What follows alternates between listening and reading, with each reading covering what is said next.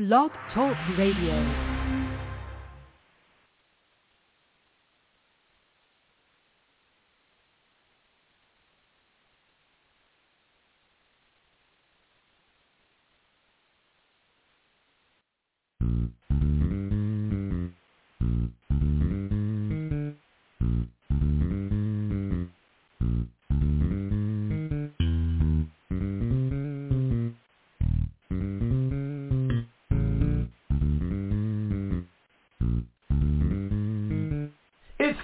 Time with Pastor Steph.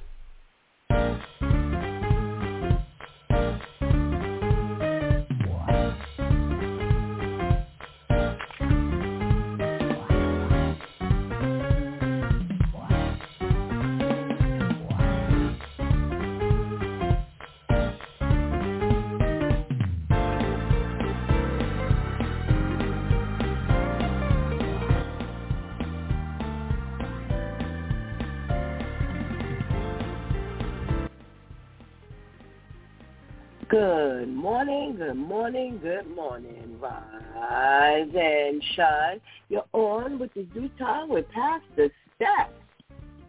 How are you this morning? That's what I like to hear. That's what I like to hear. For this is the day the Lord has made. Let us rejoice and be glad in it. Where were you yesterday? Ah, yesterday we were shaking the Monday morning blues with the DEW time crew.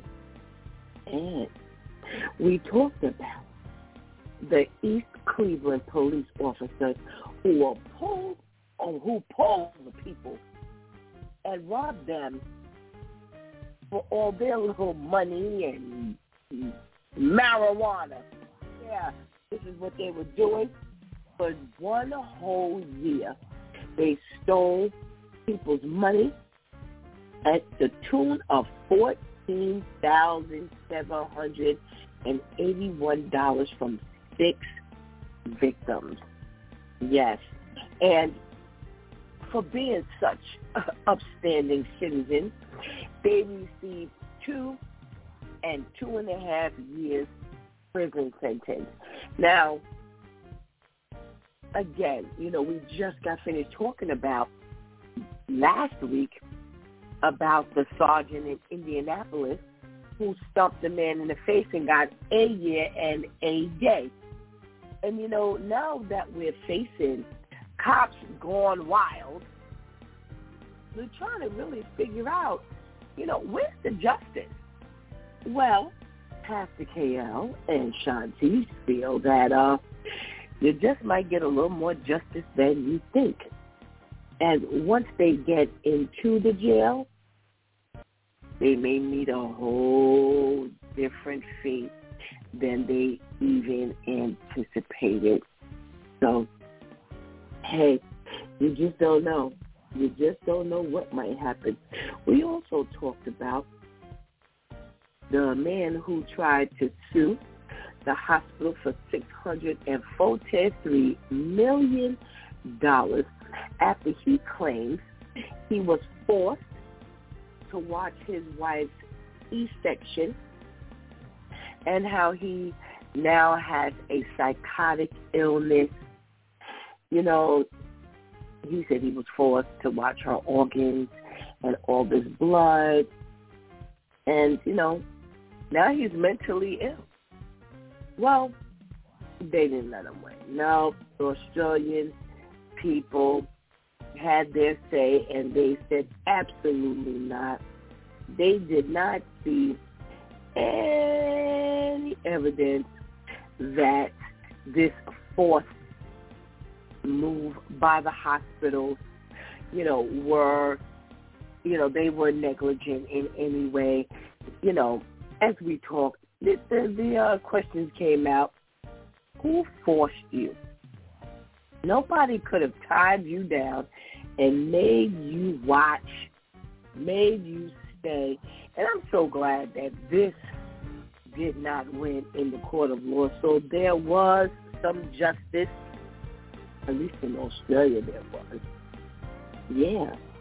So, you know, we kind of migrated into our own questions.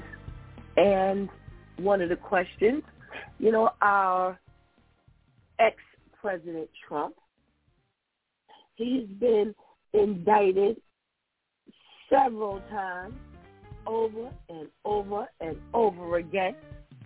And they're trying to figure out, well, how come he's not in jail?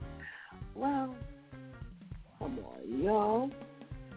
Like I read yesterday, they're still, still hoping for Homeboy to not only run but win 2024. Now, it will be, it, it would definitely be a sad day in the United States when, if the old president, Trump, were to get back in office, yeah, yeah, we're not trying to hear that.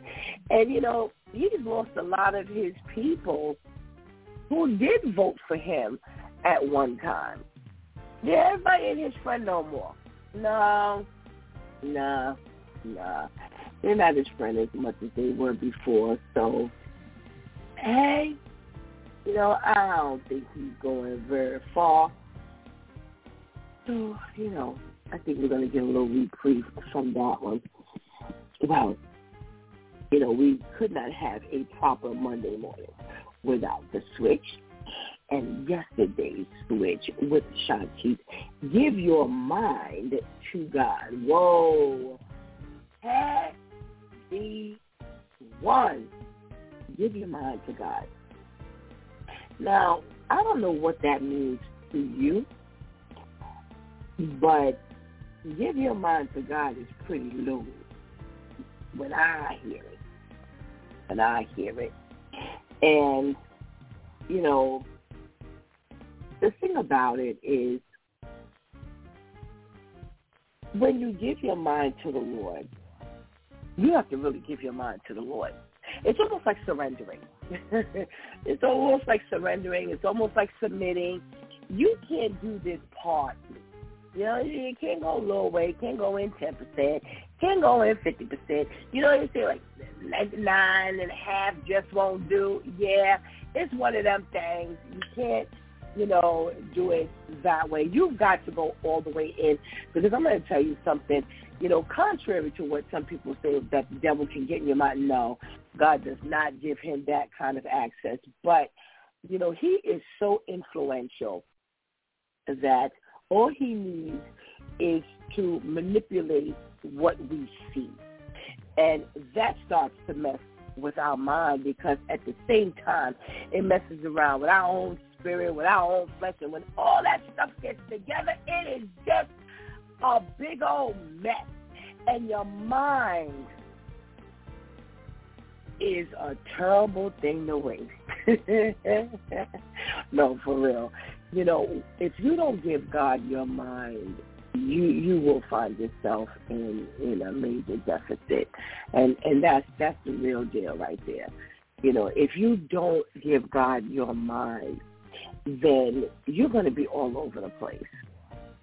And that's what we're really getting to see up close and personal right now. Just a world where they haven't given God their mind, and now you have just utter chaos.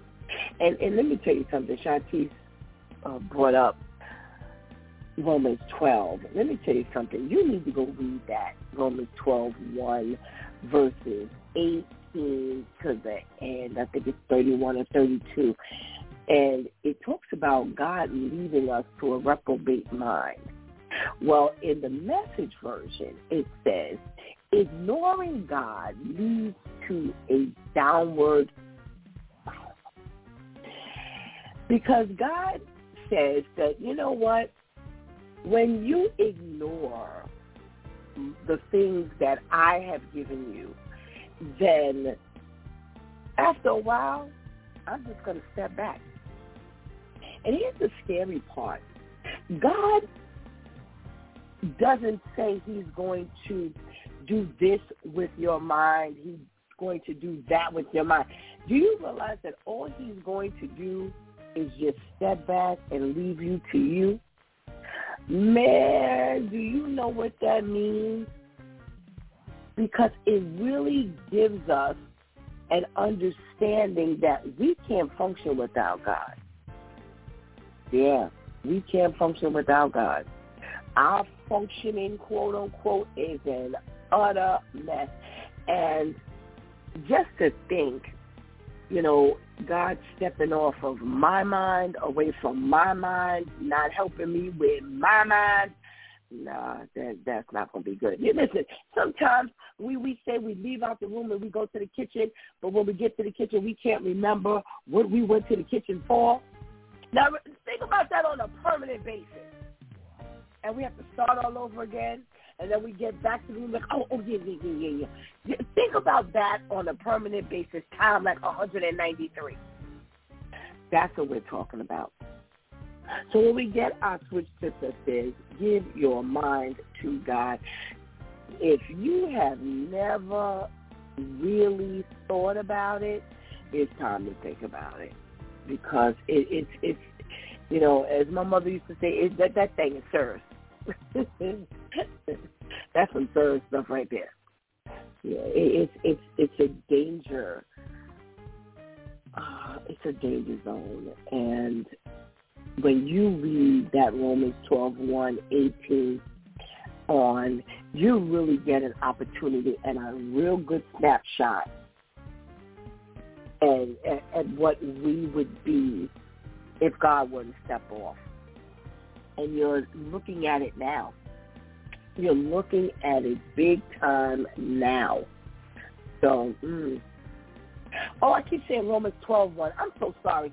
It's Romans 1. Forgive me, forgive me, forgive me, forgive me. It's Romans 1, 18 on. Thank you for the reminder. Oh, so they got me. They got me. They got me. Thank you so much. Thank you so much. Uh, please forgive me.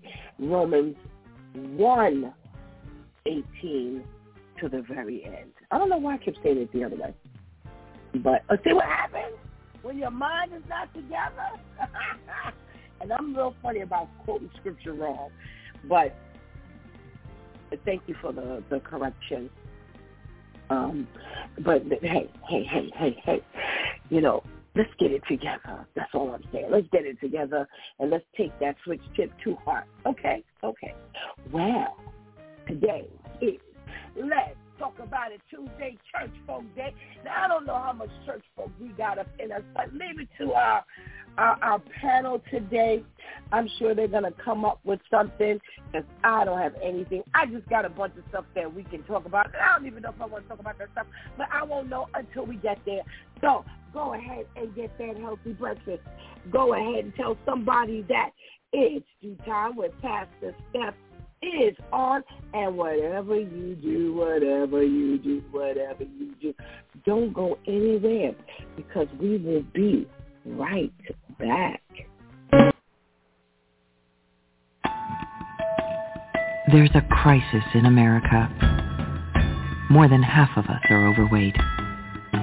The advice experts agree on is to eat more fruits and vegetables as part of a healthy diet and be physically active. Eating five to nine servings of colorful fruits and vegetables and being active every day will help our kids stay healthy and fit. Eat smarter, be active, and get healthy, America. Because the figures don't lie.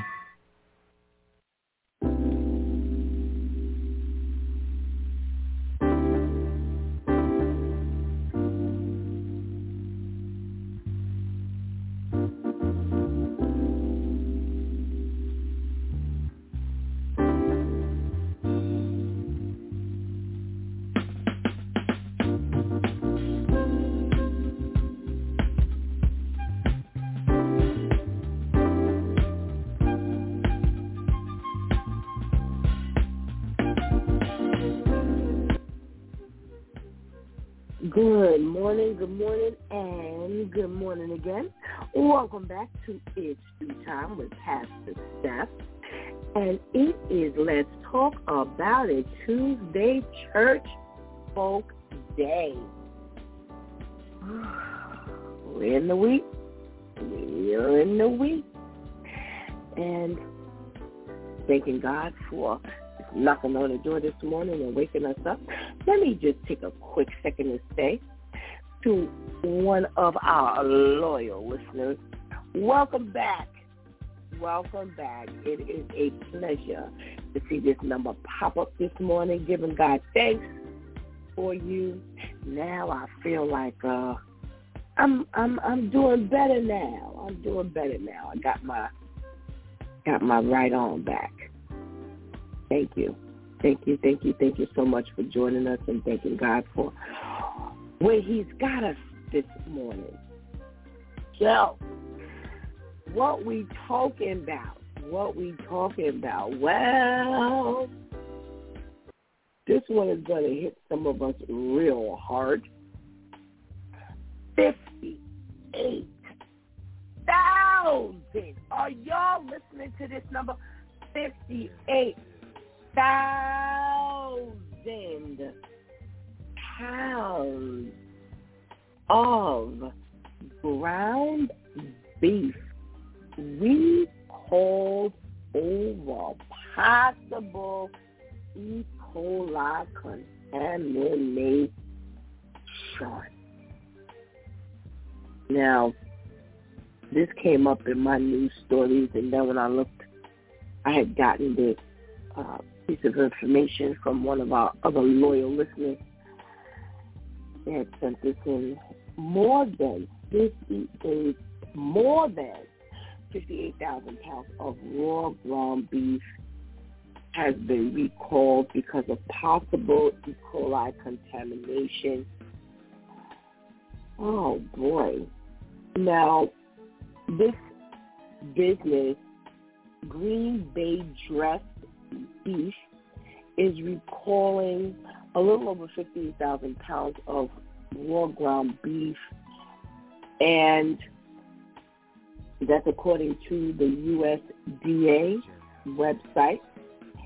This company is based out of Wisconsin, and they say that a sample batch of this beef was tested, and it tested positive for some Shiga toxin producing E. coli. And I was looking through the um I was looking through the article here and this was one article that just gave us the batch of beef. Now, they didn't tell us where it was sold, like what stores, you know, you can always kind of backtrack. They say the only thing they really tell us about locations that they feel are affected, Georgia, Michigan, and Ohio. Normally it'll tell us which stores it was delivered, you know, and distributed to, but that's not here. They're just telling us that if you bought it, uh, I don't know, they they have some like numbers here, and I they, well, they've got some numbers on the plastic tube. So I'm going to post this on our Facebook page, and if you don't have Facebook, just go on 58,000 58,000 pounds of ground beef recalls, and it'll give you all of the lot numbers that you know are affected.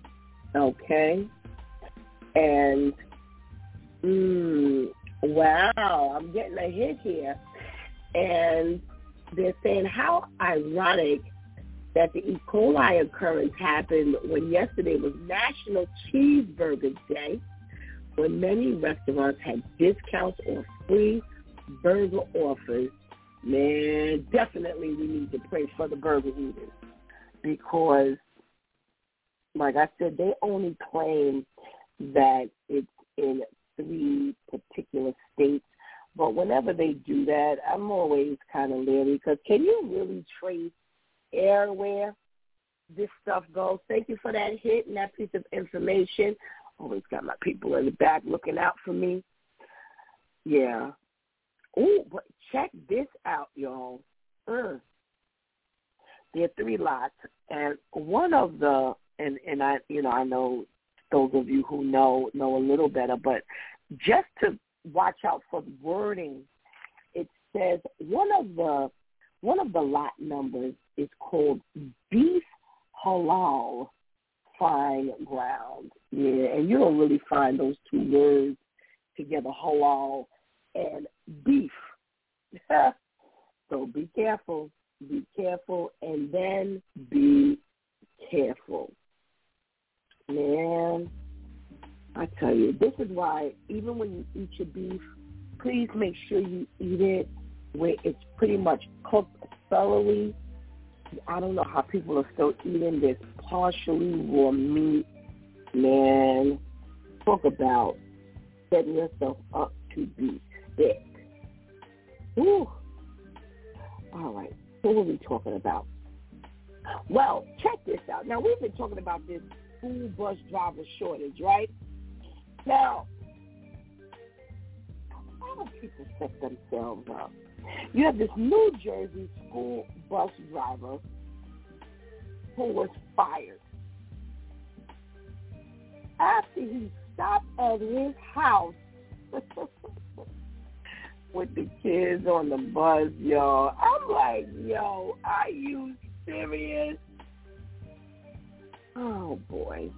So he picks the children up and then he stops to his house and of course leaving them unattended. So didn't have a matron on the bus while he went inside. And he said he went inside because he left his drop-off roster.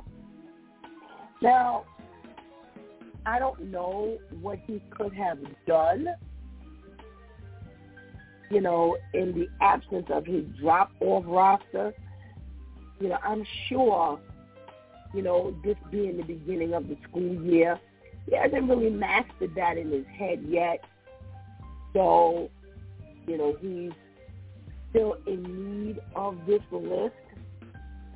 And they're saying it's an unknown number of students who were left on the bus they were only unattended for about three minutes.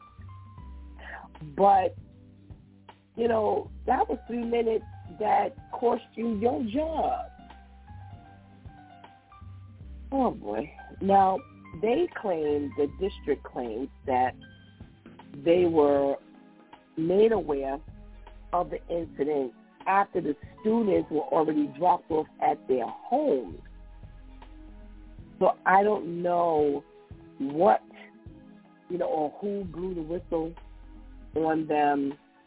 And they said that they went on the company's website and they snagged them for saying committed to transporting the tens of thousands of students that depend on us daily to get to and back from school safely. They also snagged them for saying receive that their drivers receive full training to ensure they are up to our safety standards. So, it, you know, I hate when people can snag you on stuff. they are not, I'm telling you, every little thing they are pulling your coattail for, they are not playing with you. That was that was pretty dumb though. You know, and I say that because, you know, you have you already have all of this scrutiny going on, especially with the with these school children. You know, they're watching every little thing that's going on. So you need to really be just kind of smart and not do dumb stuff like that. Now, like I said, I can't imagine what he should have done. You know, this is your roster.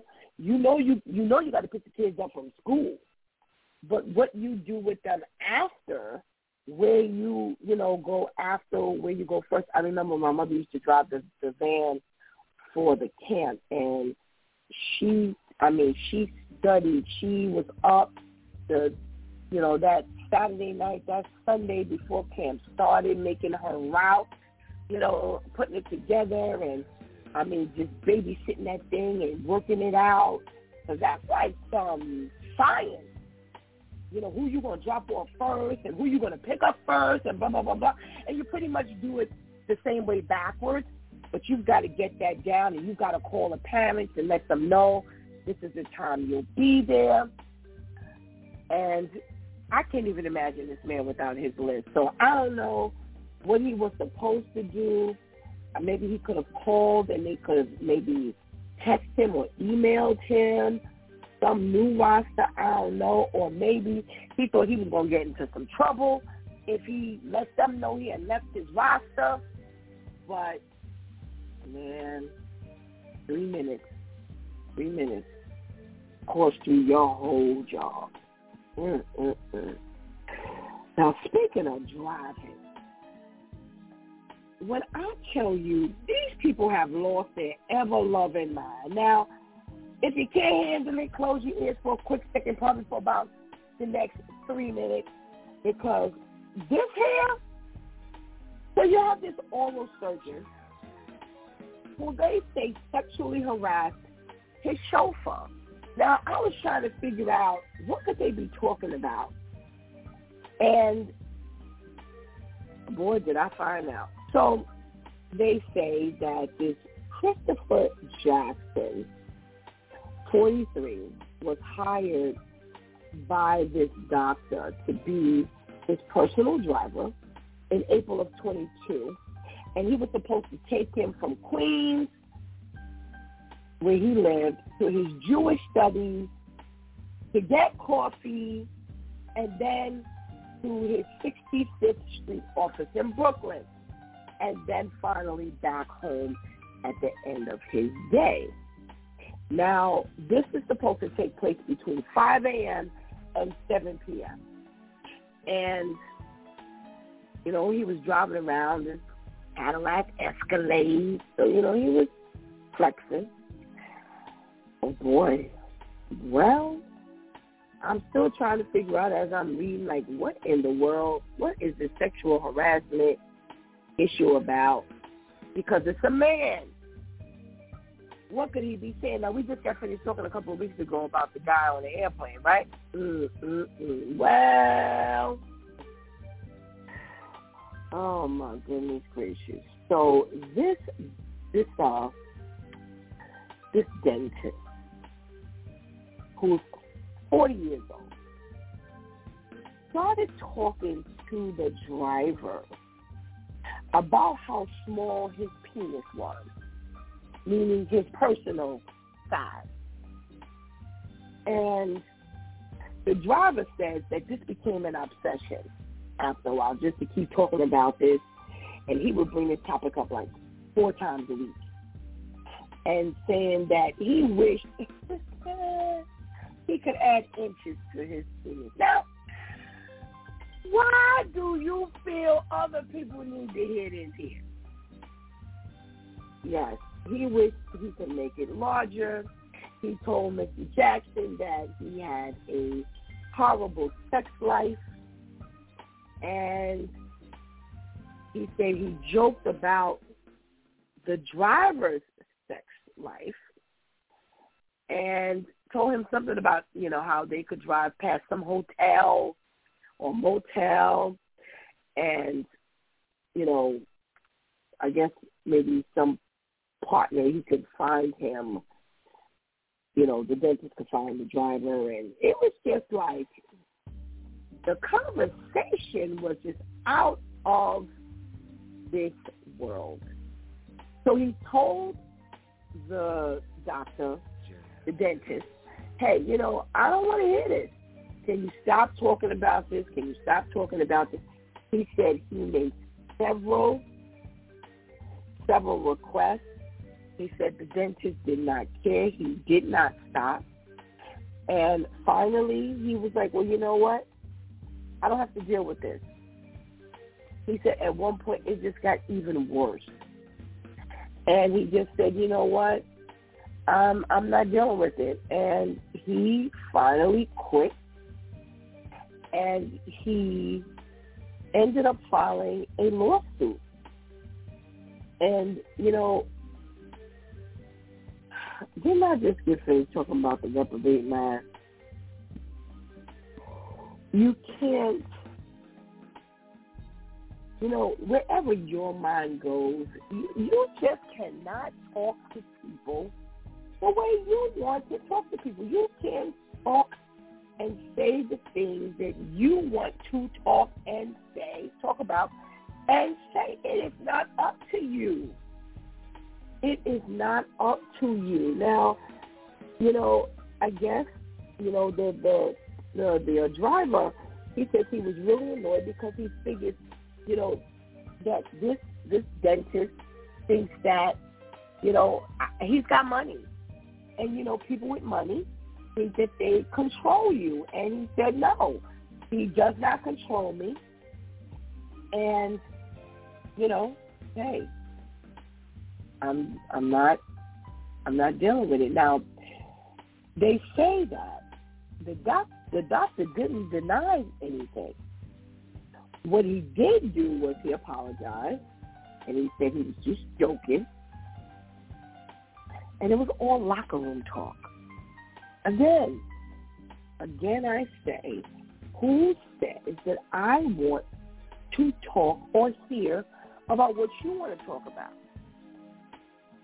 And you can't make a person's environment uncomfortable. And once they tell you that they're uncomfortable, then it's up to you to make sure that you do what you need to do. Stop talking. Just stop talking. So I, I can't even imagine, you know, being in that predicament as a woman and you have somebody talking about something as sensitive as that. Because you don't really want to hear none of that You really don't want to hear any of that. Oh, what are we talking about? Oh, it goes this mind thing again. So, out of Florida, you have these two women who were drunk, and they were young, 19 and 20. They are young, they're not dead. They are young. And they said that they were arrested because at about 1 o'clock in the morning, they had a baby, literally a baby, and they were tossing the baby back and forth between the two of them like the baby was a toy outside of the bar. Now, didn't we just get finished talking about what was it last week about the people, the mamas being at the bar and the kids being at the bar? Yeah. So I don't know how the baby to the ball? You know who brought the baby to the ball? but they say these two women were drunk, and they said that the distance between the two of them was about four feet. Can you imagine this? Can you imagine this? About four, four, four, four feet, uh, four feet. What in the world is, again, now, we're already dealing with a possible reprobate mind. And then you're going to go add alcohol to that?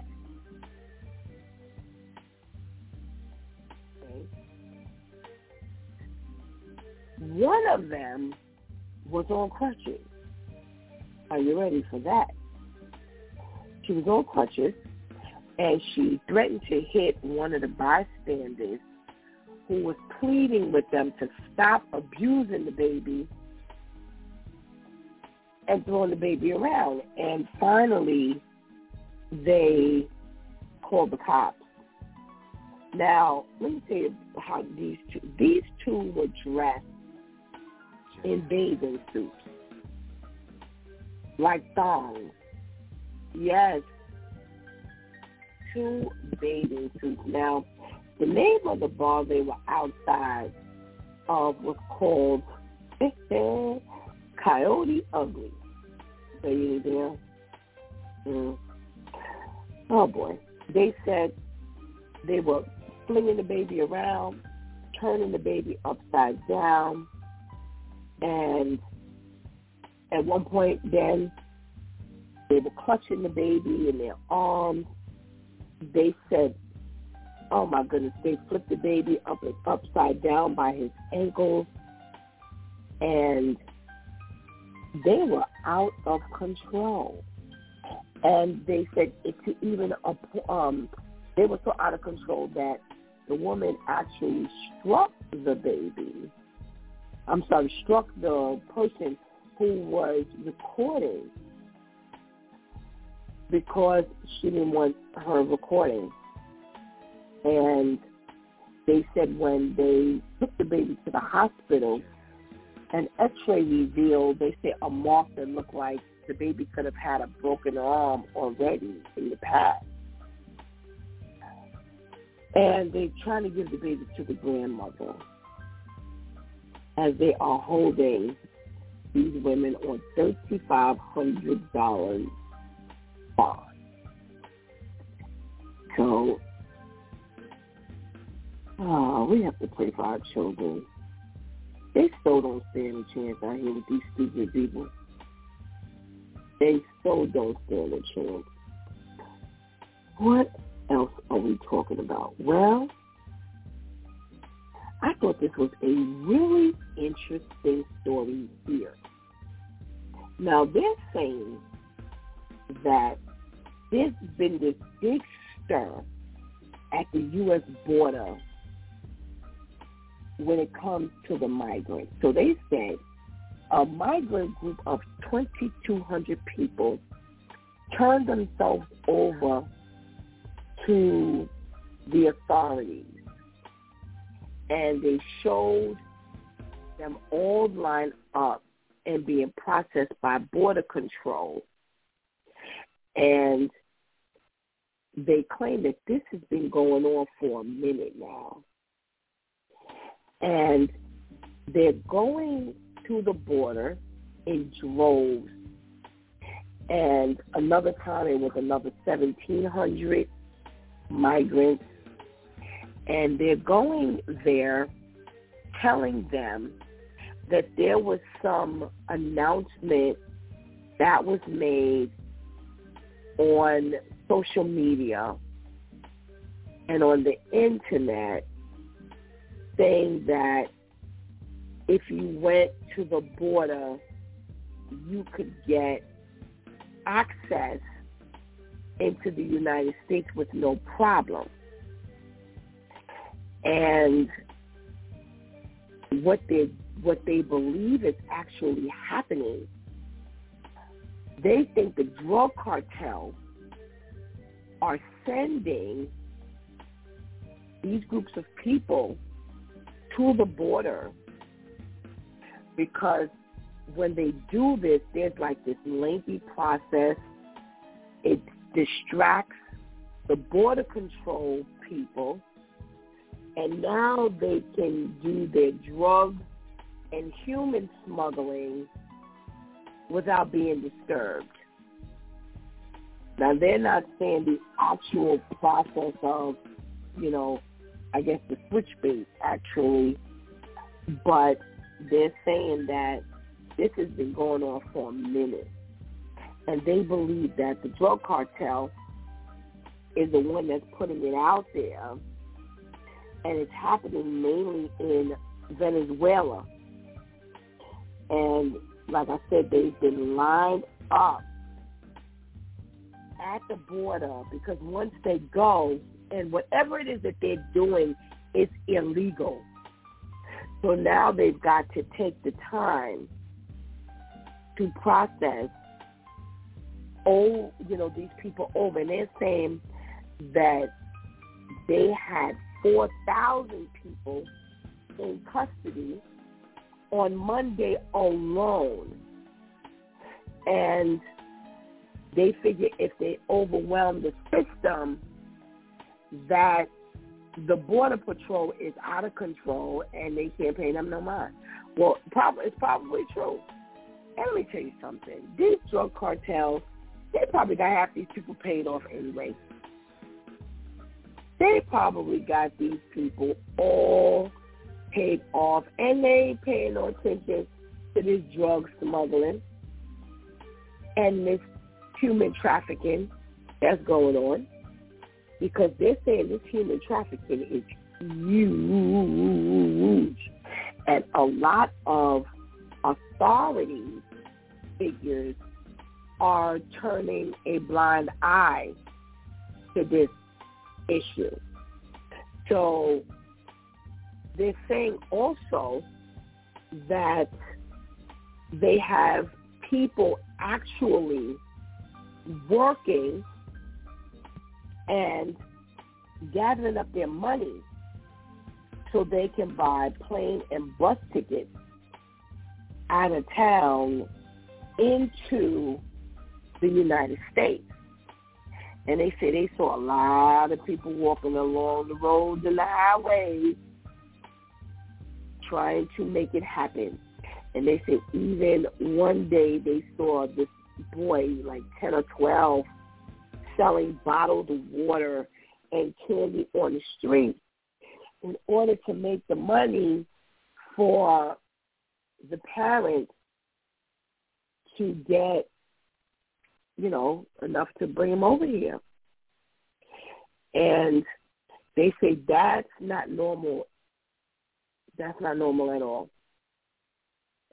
That, you know, they don't really do that much, whatever this particular area was. So mm, they say they believe that the cartel's been doing this since March and April. So I tell you, if they just picked it up in March and April, it's probably been, probably been going on a whole lot longer. They probably they just probably know spotted this at this time. So let me say something. These people are not going to let anything come between them and their drugs and their money and what even if they pay these people to go to the border and make these claims, then and they ain't lost no money. Little couple of pennies they're gonna pay these people. They have not lost a dime because it don't take much to quote unquote pay people off for bribing. So they got a little kitty for that. So that's nothing. That's nothing at all for them. What else are we talking about? So you have this mom who's been charged with this crazy situation. So she has this 11-year-old son. And they say she left the son in the room with a dead man for hours after she had some drug-fueled sex party in the room with two other men. And she took this kid, checked in at the Beach Golf Resort and Spa, and she did whatever she needed to do with the men, and the son was right in the room. Now, do I remind you that he's 11?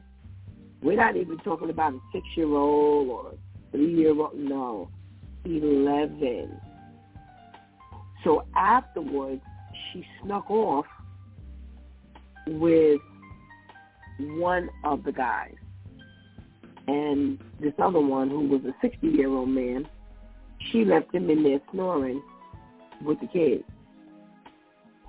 So when they went back, they found him unresponsive called the paramedics, and they declared him dead. So now you left your kids in the room with a dead man. Well, you know what? Was was that a favor by God? Because we don't even know what he could possibly could have done to the kids. So you know what? We don't know what God did. We don't know what that intervention was or why it happened. Because every time we turn around, we hear that you know these kids are being left with these strangers, and these people are sexually abusing these these children. So, yeah, we don't know. We don't know what kind of intervention took place. But yet again, you've got this negligent mama doing what she does best, being negligent, and I can't even imagine you leaving your kids in a room in a room while you doing what you doing. Eleven. Eleven. I tell you, this is a scary world. It was just at one point you didn't you didn't treat your kids like this. You took care of them. So they have her in some detention facility where they're holding her at fifteen thousand dollars. I say they need to hold her with from with a bigger dollar. She don't need that. The fifteen thousand dollars is too small. Oh boy. Wow. What else am I going to talk to you about before we talk to our DEW time crew this morning? Hmm. I don't know. I don't know. Well, let's talk to our girl Shantice for a couple of minutes. Good morning, Shantice. Good morning. How are you? I'm fine, thank you. How are you? I'm okay, then. I'm okay. I'm looking at this whole host of stories that we just got finished talking about. Which one piqued your interest the most? Oh my goodness. you mentioned a few, but this last one, um, with the the mother leaving the child outside of the the two playing frisbee with the baby. But this one here, um, the mother doing her due with her baby there, her big baby there, and then leaving him in the room. I don't know who she thought was going to babysit who. If he was supposed to babysit the man, or if the man was supposed to babysit him. Mm. But she just left him there while you went and you know did whatever you know whatever additional stuff with the other guy like i it, it's you know and i really feel so bad for these kids because i always think about like the our babies you know that we have in the church and we always laugh because when we hear stories like this you know a lot of times we think about our kids like they would have been in there. We probably would have had to take time to beat them. We wouldn't have been able to leave to go do nothing because by the time we would have said, I'll be back, and they started getting crazy with their mouth, we would have had to take time to beat them. And the, the man would have probably been like, you know what, I'm good. Just I, I, I'll, I'll check you later. And then we would have beat them again because now you done messed up what I wanted to do and all that. And it, it's sad because it's like how you don't even understand what you're now breeding when you do this to these children you know why now a lot of these children grow up to be so aggressive and angry and and mad and you know bullyish or just always wanting to fight or the complete opposite why they're so passive why they're so sensitive and quiet and you know a lot of times now you look at them like something's wrong with them but you're the reason why they're like this and you have mm-hmm. no idea you know even like like you said which is a great point you know maybe god snatched the breath out of the man's body because he knew the man would have probably tried to do something to, you know, the, the child. But even if he didn't, you know, let's just say he stayed asleep the entire time. You've already traumatized this kid. And then on top of that, now you're going to leave him alone with it. It's like what what kind of desperation is going on in your mind that you're now going to do something like this to your child? You know, it it says a lot for drug and alcohol abuse. And mm-hmm. you know, when it comes to those drugs, it we have seen time and time again where it simply doesn't matter. Nothing else matters when it comes mm-hmm. to a person getting their drugs. The children don't matter. The home itself doesn't matter. A marriage doesn't matter. Nothing mm-hmm. matters when it comes to this drug use and you know, I, I'm really there's some research that I'm doing because there's a real hard conversation that I'd really like to have here on It's DEW Time and you know, I, I'm really it's it's so sad. You know, we just got finished talking about okay, so this mom it's her and her drugs. The other two dodos, it's them and alcohol. And you mm-hmm. don't know who was the mom between the two. But now you've got them tossing the baby four feet. There was nearly four feet. With crutches. Two women. Yes, and you're on crutches. So how good was your balance? You know, when it comes to this alcoholism, when it comes to this drug abuse, it, this this is this this is bad. This is really mm-hmm. bad. They say they were they were flipping the baby, throwing the baby up in the air. They were um, mm. uh, dangling the baby by the ankles. You know, and and, oh, and they were. And you, I'm I'm surprised that baby had. Um, I'm not surprised the baby showed signs of a broken arm. You can only imagine. Right. Right. On in private going on in public. You can only imagine what's going on in private. So I, I don't know. I don't know, you know, what this world is coming to or where it has landed. Excuse me. But I'll give you an opportunity to talk about one more before we let our pastor KL join us. Another story. Um, you have the oral surgeon or you have the like the cartel. One of those two. The oral surgeon or the cartel. Um I'm I'm i am forgetting parts of the story about the cartel, but with the oral surgeon, that apology was bogus. You ain't sorry. Yeah. You now mad. You're, you're mad just a little bit now. Because you're talking about this is a conversation you bring up repeatedly throughout the weeks that this man is driving you around. That wasn't by accident. You want to talk about uh the penis.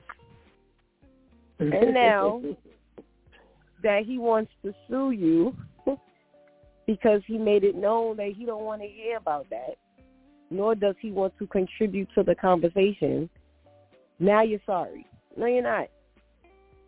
And I hope that he takes him for a whole lot of money to it. Now you got to take the train to and from work. You can't even afford another driver because it, it's it's just disgusting. It's just people think that they can just say and do whatever, and it doesn't matter. And like you said, Pastor Steph, especially people who have money. I mm-hmm. set the tone. I make tone. I can do what I want, and, and don't don't let them work for you. Oh, please, they're really subject to whatever mood you're in or whatever you want to discuss. It, it's it's ridiculous. So I I really hope that he's able to the the driver is able to get a nice amount of money to where now that's really affecting you because now your your dollar amount isn't what it used to be. Because you don't need, you know, it. Mm-hmm. Someone is serving you. You know, as your driver, I'm serving you. I'm now responsible for your safety. I'm saying, how can I focus on the road properly? And this is what you're talking to me about. How can I be uh, on point as a defensive driver when I'm ready to drive us both off this cliff? Because you won't shut up about this, mm. even after I've asked you to stop. Talk, like people don't, you know what I'm saying? This is like because you're so consumed with what you want, you're not thinking like as a driver, I have to be on point. And there's nothing wrong, you know, you should be able to converse with your passenger. You should be able to converse with your driver. But they they just take people with money for the most part, they they take this to a whole other level. I don't I don't feel sorry for you. I hope they, they need to get practice. Because if you're talking about this to your driver, what are you talking to your patients about? Mm. You're not only having this conversation yeah. with your driver. You're having this conversation with your patients. You're having this conversation with what do they call them? Their, their aides or whoever the people are who assist them in there. You're having uh, the conversation uh, uh, with them. You're having a conversation. Right. You're having a conversation with your front desk people. You, the the driver isn't the only one you're you're bullying your way into this conversation with. Mm. I don't know. You know, again, you you were the one yesterday who brought up the reprobate mind, and boy, oh mm-hmm. oh boy, oh boy, if we're not seeing evidence of this mm-hmm. particular, you know, uh, situation, then I don't think we'll uh, ever ever see this. This is this is some bad situation. Thank you so much for joining me this morning.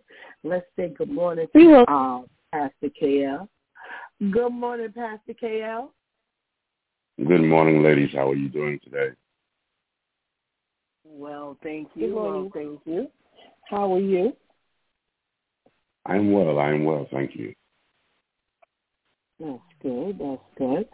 Oh, we're talking about this situation, you know, in these these stories. And yesterday, the the switch tip was Shantice drum roll. What was it? Give your mind to God. And we're talking about a whole series of stories today where it really indicates why we need to give our mind to the Lord. And what came up was the fact that God said he would leave us to a reprobate mind if we just ignored him, you know, and we see the evidence. What do you have to say about that particular uh, switch tip, if you will? Give your mind to God. Well, I, I think you know people have their own um, idea on who God is, on what God should do for you. You know, um, a, a, lot of times, even in the church world, you know, we, we go to church and we wear the mask and we pretend a lot. And we really don't seek God until we need God or until we need someone you know, and a lot of times we're just playing and, and, and we're just acting out and we're just going through the motion. But then when Pookie gets to jail, then God, I need you. You know, when my lights go out, then God, I need you. When there's a situation going on, I need you. But but when when they're not raining in my backyard, then God is just God, and I know God is God, and I appreciate God, but but until I really need God, I, I, I don't really carry like we used to do back in the days. You know, I, I really don't go in. You know, I really don't don't I don't carry God with me every day. I know He's there. He walks with me and He talks with me, but I don't I don't necessarily talk back or listen to Him. I know He's there. I know He told me to go left, but I went right because it wasn't dangerous. It, it wasn't. I wasn't at a place where I needed him. And and sometimes until you need something, until you realize what what you've lost, you don't appreciate what you have. Mm. Like sanity. you got that right, Pastor Jill. You got that yeah. right. You don't you don't appreciate your mind until you're about to lose it. But yes. it's, it's very true. You know, we we shelf God.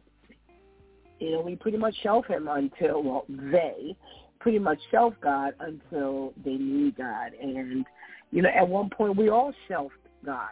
You know, and when we realize mm-hmm. that we need to keep Him, you know, on you know, uh, how do they say it, um, Shanti? How do you say it in the street? Um, I can't think of the terminology, but you know, keep him in play. You know, we can't shelf him. You know, and we need him more. You know, and more every day, and we shelf him. Yeah, it's up to him whether he's gonna answer or not. So I think, you know, you're making a, a real valid point. Nobody's thinking about this stuff until they get in dire straits. And then all of a sudden now, I, I need you, I need you, and I need you. It's like a genie in a bottle. You know, when I'm ready to rub you the bottle, now it's, you know, time for me to make my three wishes. Uh, that that's really where this world is. And unfortunately, we're going to continue to endure a lot of this this behavior and this treatment until people realize that hey, you're really going to have to make God your priority, not you know just you know someone that you go grab when you want and when you need him. So, mm-hmm. And this evidence it's really evident in our news. It really is evident in our news. Ah, well, taking into effect that, or into uh, account that Pastor Jeff is doing the dad thing this morning, and uh, he's at his daughter's school. There's a church folk question where where we were where we had left off um, with Shantice, what's the church folk question? What was the conversation about that we were having last? And I said, we have to revisit this. Yes, it stems from the story that you brought up about Air Canada, with the situation with the the flight attendants trying to bully the passengers into sitting in the seat that ha- has the vomit that they barely cleaned up. Mm-hmm. Um, and the question that stems from that was, why are church folk giving all the power to the world when God has given us as his people the power? Mm. All right. So where did you leave off with that? Where did I leave off? Yeah, I think you were the one who posed the question, correct? Yes. Okay. Um, I left. I I remember initially stating because um, you asked us something, and between Pastor KL, Pastor Jeff, and myself, we were like giving our thoughts on like where we stood as far as what we would do next. You know, if God forbid that was us in that type of situation. So on this airplane airplane and um, you know, these are the conditions, and they pretty much tell us we can either leave peacefully or they'll call security, have us escorted off, and they'll blacklist us from being able to fly with them. Meanwhile, we're in Canada, and we got to get back to the U.S. or wherever we're going. Um, and I remember saying something like, we have to make sure we make noise in regards to that and then I think it was Pastor Jeff who stated like he agreed, but you know, um, kind pretty much kind of like we're we're a little limited. I don't know if it was because of like resources or something, but my my view on it was, you know, as God's people, we I believe we're charged to now, you know, take a stand, especially for those who can't you know, speak for themselves at the same capacity. You know, what if it's someone elderly? What if it's someone disabled who is in that situation? And I'm seeing this for myself now. I have, a, as God's people, I have a responsibility to now respectfully make noise for them because they can't stand up for themselves the way I could stand up for myself. So now they get mistreated like this because they're elderly. They get mistreated like this because they're disabled. Meanwhile, you as an airline, you're going to continue to do this because you're still getting books for flights. You know, oh, that's what it was. So now, as church people, do we just sit and complain and do nothing but still patronize these airlines or this, you know, restaurant or this, you know, whatever establishment it is? Or do we stand our ground, as uncomfortable and difficult as it may be at times, and really show them that us as the consumers, us as the customers, us as the guests in your restaurant, we give you the power. You know, you're only in business because we're patronizing you. We're spending our money. We're giving you our money. But yet we look at them as they have all the power and they dictate what needs to go on and they have all the say when really it's the other way around. Mm. And Pastor KL, where did you stand in all of this with this? You know, we give as as as people of God, we give away our power to the world and to ungodly people. Well, I, to be honest with you, I'm a little old, so I can't remember where I left off at. But, but I, I will say this: that, that we as as Christians, we don't recognize that we have power. You know, we read and read and read the Bible, read the Bible, read the Bible, and, and, and don't really understand the Bible. You know, after the Holy Ghost has come upon you, you shall receive power from God. You know, we, we have certain, I, I tell people all the time, I say, you know what, this supermarket is, is open because of, of God's people, because, because of people like me because God knows that I need somewhere to shop. This barber shop is open because God know I need some place to go. And they, they have to recognize that it's because of people like me, the, the anointing that's on my life that allows you to have the business that, that, that you have. You know, and until God's people realize whose they are and that God would never leave you nor forsake you, then then the world is going to always do anything they want to do to us. Like I, I always give out the, the, the, the example of your debit card. You have a debit card and it's in your wallet or it's in your purse and it represents the money that you have. But if you do not activate that which God has given you, it is powerless. You can walk around with all the money you want, but if you don't activate the card, mm-hmm. you can't use it. So, so until right. people begin to activate that which God has given them, the world is going to always take over. Absolutely. And we, we're seeing that happen now. We see that happen when the you know, when when I go to the the, the the dean or the vice principal and I say, you know, what about prayer in the you know in the school before the day starts or in the schoolyard or whatever the situation is, and you say, well, you know, there's this thing between you know uh, church and state, but yet you hear that the Satan Club is an after school is the after school program, and I'm like, yo, what happened to the church and state business? You know, we don't simply don't fight. We don't put up a fight, and if we don't arm our children that go to the school, then we are completely on the outside. Because if we mm-hmm. don't and fight to get different programs in the school or on the school ground or certain activities on the school ground, and our children are not armed with prayer and things like that, then then the school is just a an open playing field. And you know, and, when we read the story about the Satan.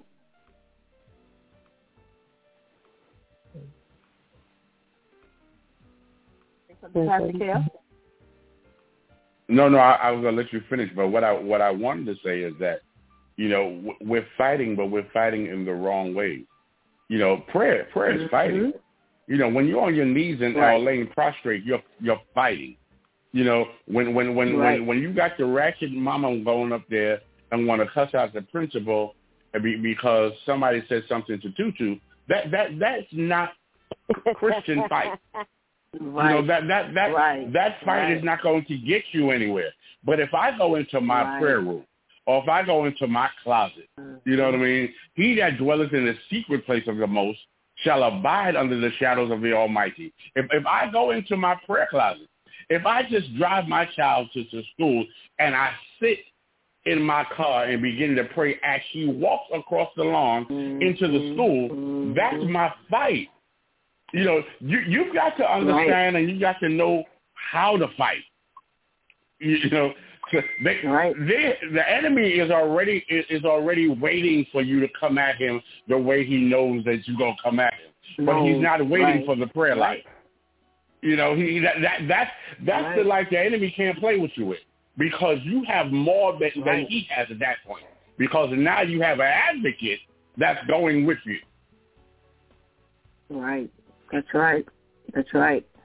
And and this is why I was saying, you know, when when you go and you you know you know they don't let you into the school and pray. You teach your children how to pray. So you teach your children to go into the school and pray. And I think it was you, Pastor K.L. I was telling this story. Well, you know, I'll let Chaki tell the story. She can tell the story a little better than I can about, you know, the, the, the scare in the school today and, and prayer took place. Shanti, I'll let you tell the story.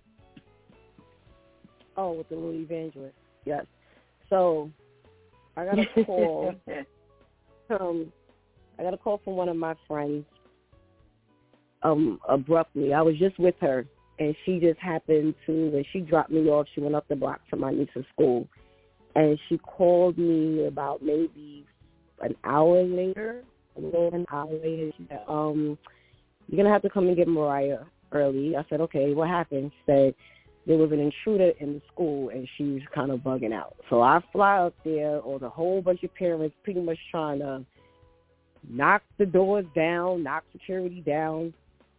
Um, so they were able to bring her to me. And, you know, I started asking her what happened. So she wasn't too sure about everything, of course, she said, because they were in the classroom. And next thing she knew, the principal got on the, uh, the loudspeaker and, you know, just asked all the teachers to shut the classrooms down. So the teachers followed procedure and, you know, turn the lights off and everything. A little scared, but all of the corners and she said she went to the other students and started praying with them. Asked them, you know, what would you like to pray? And they said yes. So they started praying and said next thing she knew, she was crying prior to that, started praying, and then by that time they were able to one by one, you know, start coming out the classrooms and going downstairs to the auditorium. And with all of that, while all of that was taking place, I later found out um, that this guy just walked in off the street. The lady who was sitting at the front just let him walk in. He didn't speak English. and he only spoke Spanish. He was drunk. Walked in there talking about I like kids. Was roaming. One of the other teachers saw him. I think on the fourth floor. So he made his way to the fourth floor in the hallways. They were able to get him and take him down to the office and of course, you know, you have other teachers in there who can translate and they have to call the cops and the cops able to then get him and escort him out. But of course they have to keep the students in the classrooms until he left the building. So when she told, when my niece told me and Pastor Steph this, and we explained to her, like, do you understand your prayers with the other students could have very well been what tamed that man, what prevented that man from hiding in a closet somewhere, prevented that man from busting into one of the classrooms, um, which prevented that man from when he was detained by the other faculty members. And from my understanding, the female faculty members initially, he did not lash out on one of them. He did not hurt one of them. You know, he didn't just run out to school and now no one, you know, could get a hold of him. So now you're a little afraid that he may come back into school. That her prayers, God put it on her heart to pray and her following along with that could have very well been the reason why that story did not end the way we've been hearing going on in these other schools. Yeah. You know, Amen, it, I, I remember asking, I remember asking her. I said, you, I said, well, how did you get them to pray with you? And she said, I said, hey guys, you want to pray? I kind of chuckled, but tears came to my eyes because I said, this is what God means when he says train up a child in the way they should go. Right. Because again, Mhm. I'm telling you, I spoke to the dean in a high school and I said, you know, I wanted I to talk to the I spoke about to the principal. praying. Oh, okay. About praying with your faculty hmm the faculty praying. And she's like, well, you know, church and state. And I'm saying to myself, okay, we, we're going to have to find a way to get this done because, you know, again, the Satan Club is in after, after school program, but yet you keep telling me about church and state, other, and we talked about this before, other people who, other authorities that we've spoken to, you know, they have not opened up the campus. But I think Shanti said that there's a school, or was it you, Shanti? There's a school that they pray before they go into school with the children and the staff outside. So Yes, you know, yes, people are now beginning.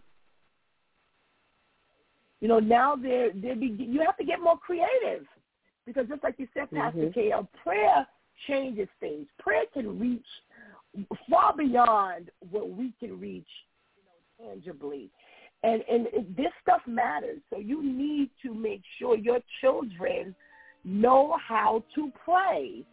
This is this is urgent, you know, and this takes away the power of the enemy. He doesn't know who's gonna bust out with prayer. That's right. hmm So you know, it, this is this is crucial.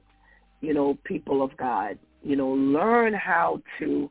You know, let's stop letting your children look at these these toys, these games all the time, and you know, playing all the time. We give away a lot of our power to this world, and our Mhm. children are really.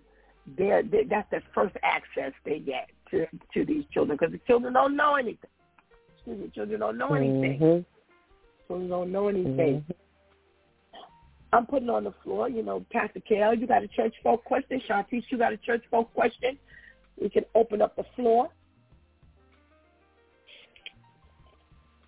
Um, Pastor KL, do you have one? You know. I, I I don't have one at the moment. Okay. I'm sure Shanti's Well- got a bunch. an article. I saw an article about this pastor who's now been accused of murdering his family and setting the house on fire. And this is a youth pastor. We're talking about the youth the youth pastor, and we've had this conversation here before about, you know, vetting these people. You know, where did this this youth pastor, you know, come from?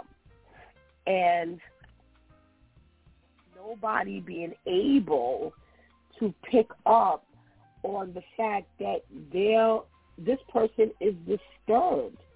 And yet again, you know, here we are with, you know, the the other one was where he was taking pictures. He had put a camera in the dressing room of the church. So when the people were in there changing their clothes, they were being actually What? watched and they were exposed and they yeah, and they didn't know that they were being filmed. Well, this here they say that he allegedly stabbed the woman and four children. And he served as the children's pastor at a church.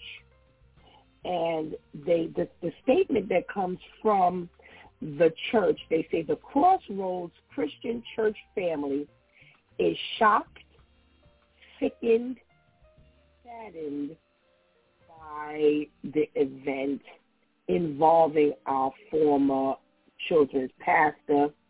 This is a tragedy beyond what any of us could have imagined. And yet again, I ask the question, who's going to sleep at the wheel? Mm-hmm. Going to sleep at the wheel. Yo, y'all are putting these people, how are you pastoring children or anybody, and yet your family, Lord have mercy, I don't get it. Shanti, Pastor KL has spoken about this one time. What do you have to say? Well, that's exactly what I was thinking. There were some signs, some way that showed that this youth pastor was not happy, was not on point. There was some screws loose, something. Something. Because you're not. I, I'm. I'm finding it hard to believe that every Sunday or Sabbath or whenever you worship, he's always on time. He's always prepared. He's always smiling. There is absolutely no sign of there being, not even, you know, you thinking that he would do something like this, but of anything, of that maybe, you know, he needs to be pulled aside for prayer, or maybe he needs someone to talk to, or maybe, like, there were no type of signs at all that showed that something was wrong, that something was off. So everything was just 100%. Everybody's just paying 100% attention to him. He was always 100%, and then he just woke up one day and just became Texas Chainsaw Massacre. Like there's a lot of times from uh, a congregant looking into clergy, it just seems like for the most part overall, it's just you're put in this position to, you know, have in the church and you're just left to do whatever. You know, you you may have to um, you know, report to the pastor or the deacons or the deacon board or, you know, however that works in the church. But there is no, you know, checking in. There's no, well, how is everything? And if it does, it's like the surface questions and the surface answers. Because for you to snap like this, there's been a few Sundays or a few Sabbaths. You've shown something, whether it's because you ain't had the parking spot you like and now you're kicking a can on your way in. Something, something's been off.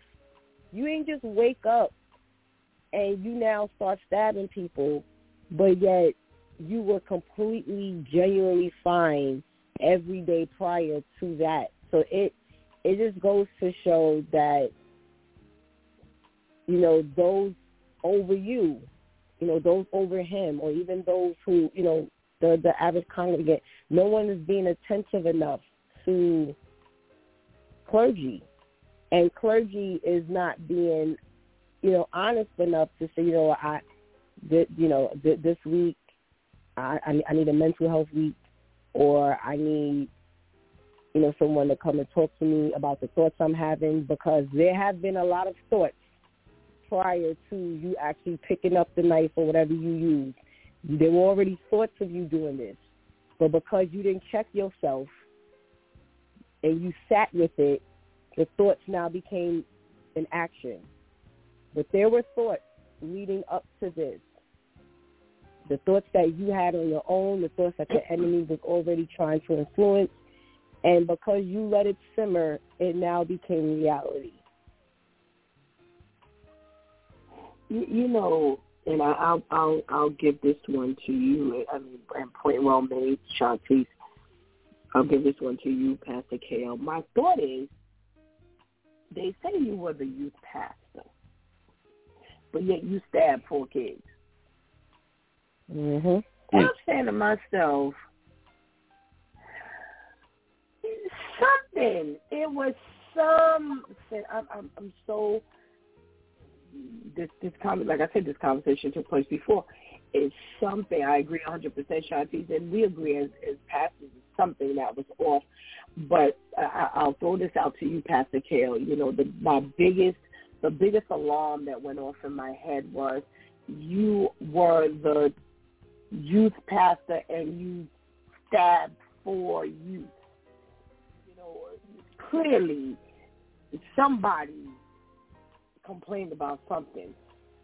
I, I don't know. I don't know. I I I, I kind of take it from from from a different kind of twist. Whereas, uh, you know, we are a brother's keeper, but yet we're not. You know, and and and that's a sad statement within itself.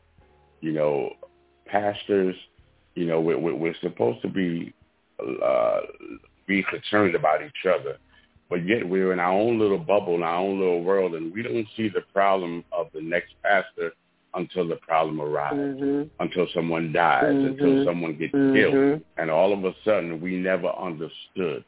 You know what? What? What, what I do Mm-hmm. understand is that that I, I in, in my natural life, I, I run 24 stores, and then in my spiritual life, you know, I, I run a church and church people. And sometimes if you don't have time to decompress, you know, Right, this right. thing can take you over. You know, and and and I, I Mhm. think that when people expect you to be non-human, because that's what they think uh, uh, Mhm. pastors are, Yep. that we are non-human. Pastors are. That's So right. so when right. when when you become when you don't figure out that you are human, and you try to to, to run with the stigma and, and that you are non-human to the people, you understand what I'm saying? Then Mhm. then what happens is that it overwhelms you, and then if you put too much pressure in a pipe, it's going to bust Mhm. you know, because here I am trying to trying to save the image of what the people think I am and who I should be, Mhm. and everybody's Mhm. grabbing at me, and everybody's wanting me to pray, and everybody's doing all this stuff, and I never get a moment to decompress. When this pipe busts, you need to get out the way. Mhm. Mhm. And and that's a consistent conversation, you know, that's had. You know, I'll I'll I'll I'll give you. I'll throw this out to you. So we all know that women pastors have not been received even in 2023. So there's a, a set of pastors that there's a group that's been, you know, put together. Pastors who are it's a support. It's a support, and it's not the first. I've heard about it a few times. People have said, "Oh, you know, do you know that there there's this group pastors right here in in the New York City metropolitan area where I am. You know, do you know that there's a group that you know that that so and so is heading, and it's for you know pastors to to kind of hear one another out and be there for one another and um, support one another. And you know, I think it's such a good idea because you know we need those people. You know, we need people to talk to who understand. You know what we go through, and you know, pastor only pastors understand what pastors go through, and this whole sale. And I wait till they're quiet, and I say, but yet here I am, the only female in this metropolitan area in this space, and not one person has said, "Hey, Pastor Steph, come on over." I have my, you know, some some you know of the pastors that I know, and they're very attentive. You know, they're very respectful. But on a whole, that this is not this is not something that's accepted. So my question becomes, well, how are we going to help one another decompress? How are we going to help one another and, and support one another? How are we going to help? And I understand when you don't even accept everybody. You're not accepting Mhm. everybody. You can't help everybody. You're being selective about who you even help. Who's even a part of this clique? So here you have a pastoral group that's a clique. And I'm saying to myself mm-hmm. the same you said, Pastor KL. I'm saying to myself, well, here you have a youth pastor. And that's one of the reasons why I brought out the fact that you're a youth pastor but ended up stabbing four young people. Something is wrong. Somewhere along the line, you're overwhelmed. Whether the whether the scale tipped in the house or whether the scale tipped at church, whether the scale tipped at, in class, somewhere along the line, something became too heavy. And we are not uh, here one another the way we should be because we're picking and choosing who you know we, we are we're affiliating ourselves with. I, I can't tell you how many times I've sat in a church and I've looked at the entire roster and I'm like, not one female is sitting up there. And I'm saying, how do you live like this? How do you live in a world where you're supposed to this is this is your life. I watched my grandmother my entire life. I watched my grandmother. I sat in the room when she was ordained. I was there. I heard the words. I saw it. And she still at the end of the day still wasn't quite accepted. And in this metropolitan area, in this faith, again, I say it. I'm pretty much the only female pastor, and it's real. It's real. So where are we? Where mm-hmm. are we? We can't get it from the parishioners. We can't get it from our, you know, our our congregants because we can't dump on them. So this is mm-hmm. something that we're going to be looking at quite often. Ministers are putting cameras, or the ministers are putting cameras in the in the dressing room. They're killing family members. They're committing suicide, pretty much because, hey, we're not here. Just Like you said, Pastor KL, if, if you don't decompress, oh, you will explode going to be an explosive situation. Shantice, as as a congregant, you know, where where where's your thinking? What do you think about all of this when you hear a quote unquote pastor committed murder, this kind of stuff? Because it's in the news for real. As a as a congregant, and you know, I I just said it to someone else the other day, and I told them, I said, I really have learned to thank God that I did not grow up in one of those stuffy, strict, non-common sense church families. That's all about a business type church, all about image, because without me realizing it, and with me growing up in church but not giving my life until just a few years ago I didn't realize how I was still being taught by God. That I was still making sure that you, you know, grandma, all of y'all taught me certain components, even without me giving my life yet. And when you were um, just talking about, you know, you as clergy, you guys can't necessarily unload on the parishioners. We would be the parishioners, right? Regular congregants. To an yes. extent, to an extent, you should be able to because as the congregants, as the parishioners, we have an obligation to our pastors. We we may not be able to sit in a room with you 90% of the time as your peers. But this is what happens when you don't make sure you're where God needs you to be. Because if you're in the church God needs you to be in, and if you as a pastor are moving the way God needs you to move, you're going to set your parishioners up to have them their own relationship with God to where they can now be a support system for you when you're down. It's no different than a parent with their child. As a parent, I'm not just supposed to sit here and tell you what to do. I'm supposed to set you up because there will be a day when I'm going to be down as a parent. We even talk about me getting to old age, just emotionally, mentally. God forbid I could wake up and, and, and overnight I didn't had a stroke. But if I haven't trained you to now stand on your own and be able to take charge at a certain point or be able to just level up at a certain point, you're not going to be able to take care of me. As a parishioner, we're supposed to be able to take care of you.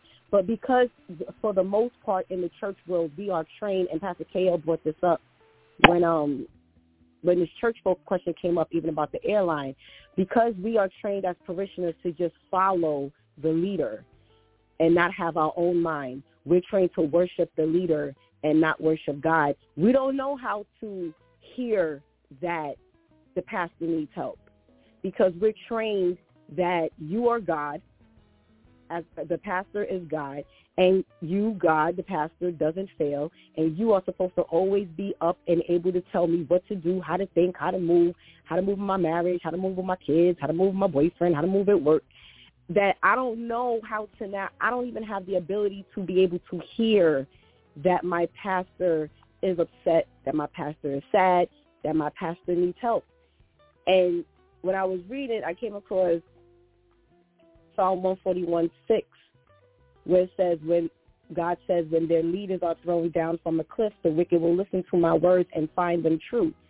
And because all we do is sit and listen to these wicked leaders for the most part, we take their word and we don't take God's word. Now, at, at Pastor Steph, you have trained this congregation. I can't speak for any other church outside of the Seventh Day Sabbath Church of God, Spring Valley, and the Seventh Day Sabbath Church of God, Jamaica, Queens. We have been trained to be here for you to the point where sometimes you have to tell me to shut up. We have been trained to support you, and the minute I, I, Pastor KO, me and Pastor Steph go at it all the time because we have fellowship lunch at the service, and everyone is on rotation to cook lunch. And after a few people couldn't stick it out with God no more and decided to get up and leave the church, that now left a week open that no one was cooking lunch. So automatically, me and the rest of the congregation were like, all right, who's going to have to double up? Who's going to have to? And of course, Ketty, she's always with it, like, okay, I'll double up. I'll cook two weeks. Here come the pastor. Oh, well, I'll cook for that. I'm like, excuse you. You ain't got no time to cook. You have to do this. You have to do that. Once you see this needs to be done, you have to do that. You have to, and she's always willing to jump in and be in the trenches with us, which is great, and which for the most part you don't see in the typical church world. At the same time, I'm in here and I'm watching her, where she's always willing, but she's not always able. And now I'm going back to the congregation like, listen, somebody gonna have to speak and make a lunch or something, because it it becomes too much for her at times. Not because she doesn't want to, but she it, it becomes too much. So now her and I are battling over her cooking lunch to sit down for a second, chill out for a second, because even though you telling me I ain't your mother, you my mother, I'm watching my mm-hmm. pastor mm-hmm. be overloaded, even with something right. as as as this could be looked at as trivial, but I'm watching you where you un, where you defrosting the chicken. Sometimes some weeks could be too much. Sit down, it is my responsibility. Even if that means I now have to cook three times a week, I'm gonna just have to shed these tears, ask God for the strength, and do it. But we're not. But the average congregant is. Per, we're not trained to do that. We're trained to just lift them, lift you guys up, and oh no, my pastor is never upset. And it's, it's really, and this is what the result is. It, it now comes to where the the clergy doesn't even feel like they can and you may not be able to do it with every parishioner, but there should be at least two in your congregation that you can go to and say, can you please do me a favor? Can you please go to Deacon so-and-so or so and just tell them I need 30 minutes? I, and they say, you know what, no problem, what you need, I got you. Okay, go sit down. Let me deliver this message and I'll come back and tend to you and serve you. You can't do that because it, it's just, I have to keep this image and it's your fault because you have not moved the way God needs you to move to train your parishioners so that they understand that you are human. You, you, you know, right, while I agree, what you got to say about that? Yeah, while I agree wholeheartedly with, with Shantice about that, um, what what what you guys have to understand that sometimes as pastors, we preach to natural-minded people, not spiritual-minded people. So when you preach mm-hmm. to natural-minded people, all you do, the natural-minded people just see what they see in front of them. So they don't look to the spiritual eye to say, hey, you know, Pastor Steph look a little tired. Because all they see is the natural. Oh, that's a nice dress she got on. Come on, Pastor Steph, we sure is hungry. You know, but but we don't see that Pastor Steph is tired because we're not dealing with spiritual minded people. And in, in church, you have a lot of handicapped people. You know, you have a lot of people that that's coming in because they need the medical care. They need the medics. And all they're thinking about is right now I'm bleeding. Can you make it stop? And then what they don't understand is that sometimes we as pastors, we get up bleeding. You know, and, and, and, and we try to put on this band-aid for the people. But can none of y'all see that we bleeding too? Because all that's important is Johnny's doing this. I need prayer for Johnny. All my life, can can can we get the the, the deacon boys to raise offering for my lights? Can we do this? Can we do that? You do we know that Pastor Stephanie even has a pack of chicken in her refrigerator? No, because we don't think spiritually. Because again, as I spoke yesterday, when you have the spiritual discernment, God will tell you when to bless somebody. God, God mm-hmm. will tell you, hey, it's Pastor Steph this week. I know you think she's above everybody, but she needs some help. When, when you get in tune with God, you are no longer a natural-minded individual in your church, but but the there should always be growth in you spiritually. If you still keep coming to church and thinking about you and what you're going through and all, listen, Job got released and delivered when he began to pray for other folks. Even though he was going through what he was going through and his wife wanted to curse God and die, he got delivered when he began to think about other people. Church-minded, mm-hmm. natural-minded people that come to church is only thinking about themselves. Absolutely. Whoa, what a conversation. I could always leave it to you two to always get that conversation going, those hard conversations, those hard words going. And unfortunately, we're down to the last few minutes of our morning. But I want to thank you both for your contribution into today's conversation. Thank you so much for the stimulating thoughts and, and uh, powerful words from the both of you. Thank you so much, and we pray you have a blessed day. You ladies thank you, well. Too. Thank you, thank you, thank you. Ah, well, it's come time for us to go before the Lord. And you know how I always like to say, holding hands and holding hearts.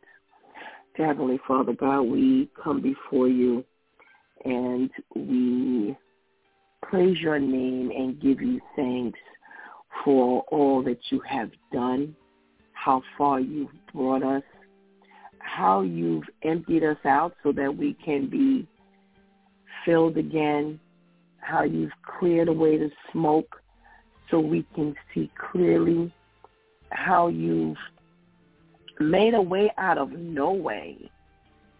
There are times we can't even figure out how you've done this thing or how this thing has gotten done. But all we know is we can say thank you to you because you have never left us. You have never forsaken us. You are a man of your word. You are faithful.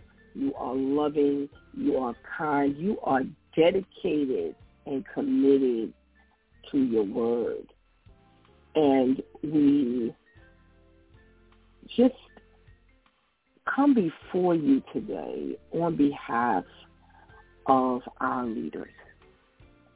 We thank you, God, for all that you have called. Your word says the harvest is ripe, but the laborers are few, and we know that we are greatly outnumbered. And Lord, we're asking you this morning that we build a true support system for one another. That even though we have some some of our members that are committed and are dedicated to help, that have shown us their undying and unwavering support and love that we still need as leaders for many, many reasons. And we pray that we step up for one another, that we're there for one another, if, even if we have to just take take them away for a couple of hours. Just do what we need to do for one another. Just those little small things that we can do for one another that would just help to ease the burden, to lighten the load.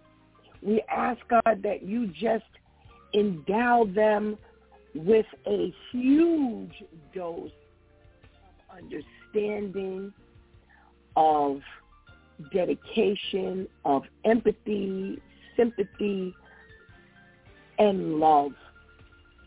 That unconditional love that does not say, I don't have the time, I got my own problems, I need to work on me.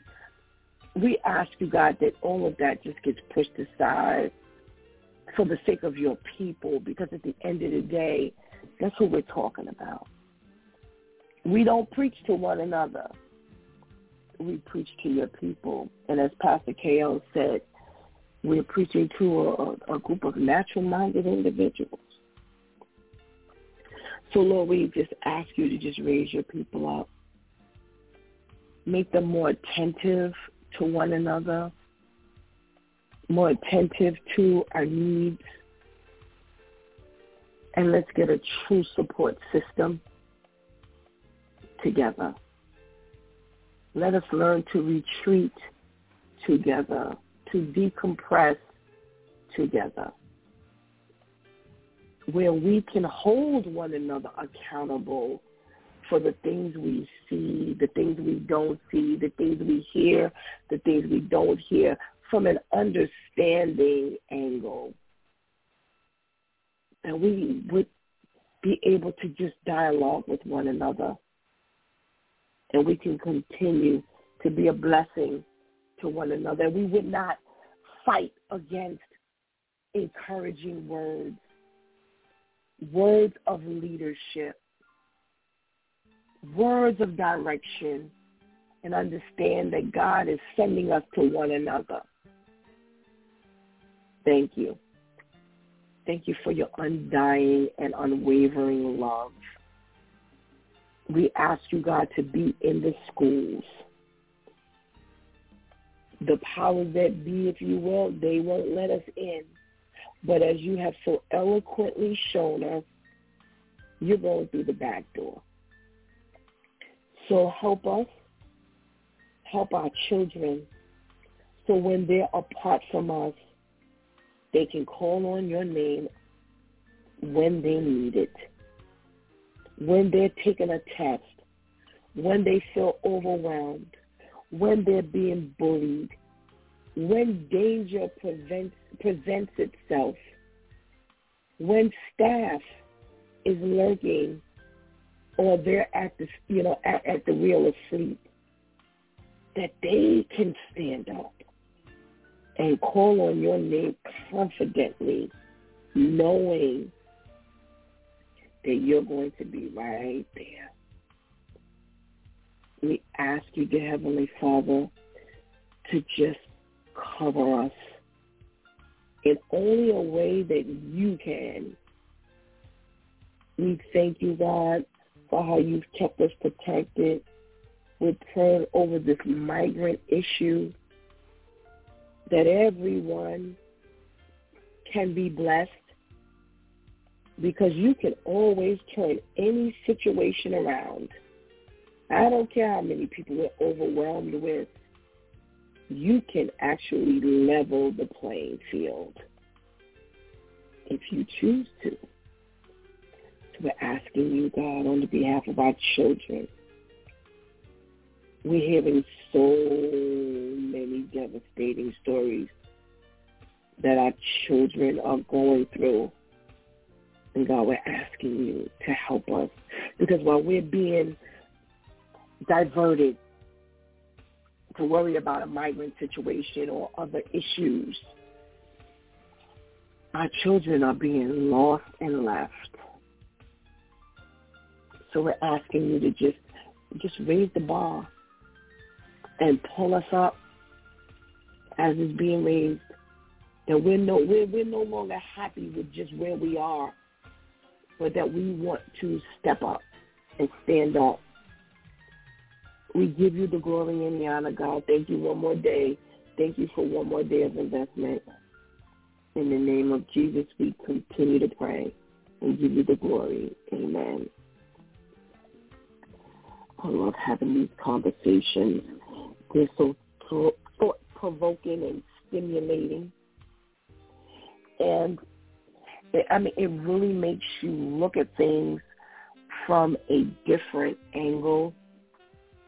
You know, as we talk about all of these different stories and we then put it together with the church church folk questions and comments and statements, you see where the deficit is.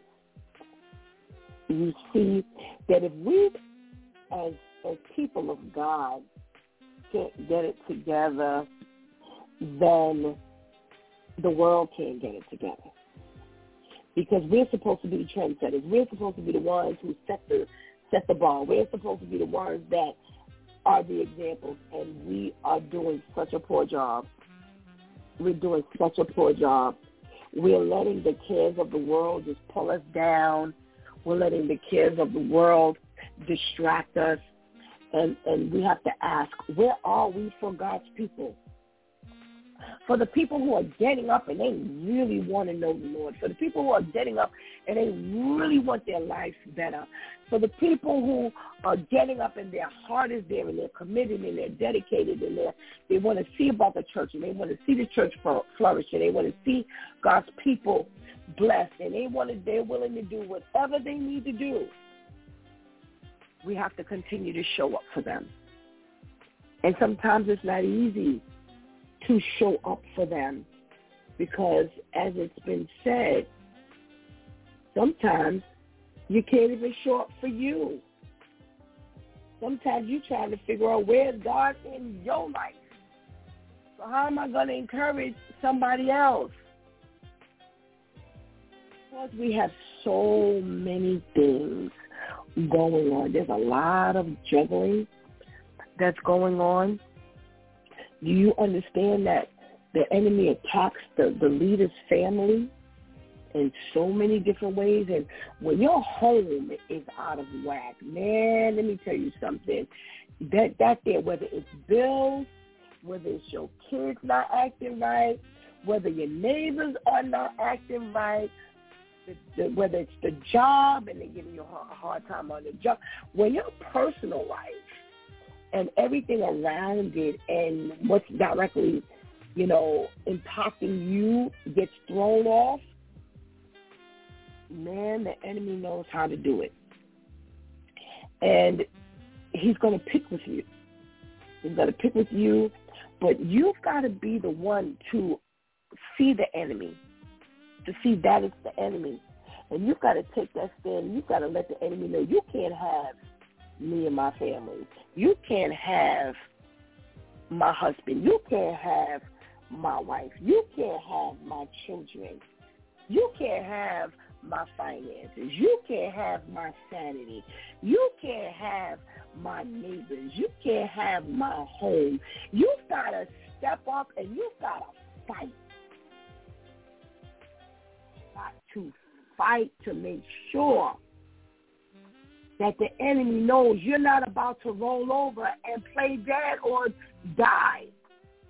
That you in this fight. to be in fight.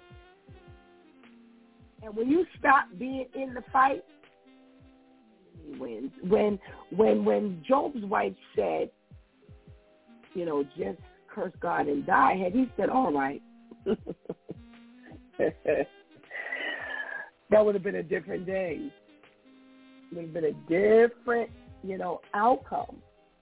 You know, I did a, a mini sermon on, you know, her stance and where she was and, you know, but regardless of all of that, Job was the one who was being presented to us.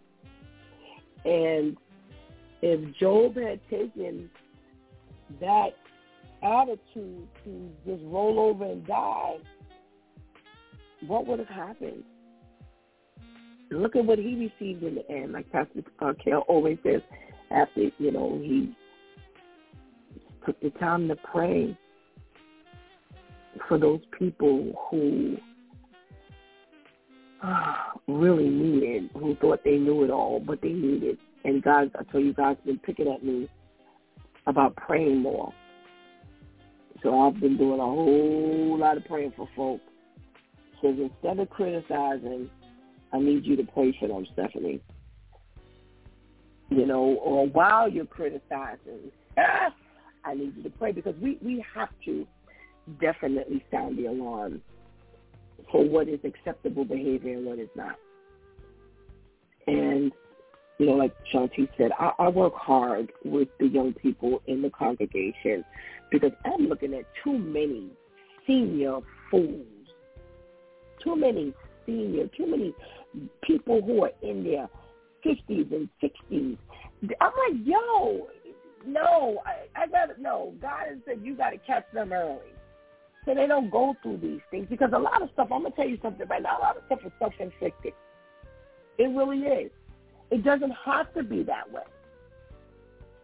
And I'm I'm looking at the young people and they're fighters, but like Pastor KL said, they're not really fighting. You're fighters, but can I tell you something? You're losing. You're losing big time. You're not just losing, but you're losing big time. And if you got children, look who you're taking down with you. It's not just you who's going down. And God has given you to me to help him reshape you, remold you. And I always say, let God reinvent you. I don't care how old you are hear what you're accustomed to, what tradition is, what the custom is. You know, you've always done it this way. If God's word is saying that you do it differently, then that's your responsibility to shift gear and do it differently. Are you going to continue to beat your head up against a wall because that's the way you've always done it? I'm talking about even young people. That, that's always, you know, I don't know no other way. And I said, you know what? I can accept that. I can I can accept that. You don't know any other way. That's why I'm here. That's why I'm not here to tell you, but that's why I'm here to show you from the Word of God what He says about what you're doing. I can accept that you haven't done it any other way. I've even accepted when people in their 60s haven't done it any other way. Now, when God has shown you something, when he's presented something new to you. Come on. Take him at his word. Try Jesus. You'll never be the same. You've been listening to It's DEW Time with Pastor Steph. Join us Monday through Friday from 7 a.m. to 9 a.m. where we discuss matters of the heart, mind, and spirit as you go through your day. Be sure to set your mind on things that are above, not on things that are on the earth they will only serve as a distraction. Remember, prayer changes things. It's Pastor Steph off, and I want to thank my minuscule group, Shanti, for uh, doing what they do and always coming through big time. Thank you for hanging out with us. And we ask you, we come to you, we beg you, please do not miss this opportunity to give Christ your life right now. If you've already given your life to Christ, please do not miss this opportunity to strengthen that relationship with him because tomorrow and later is not promised to any of us. Until tomorrow God spares our life, where is Wow Wednesday? Until then, I love you.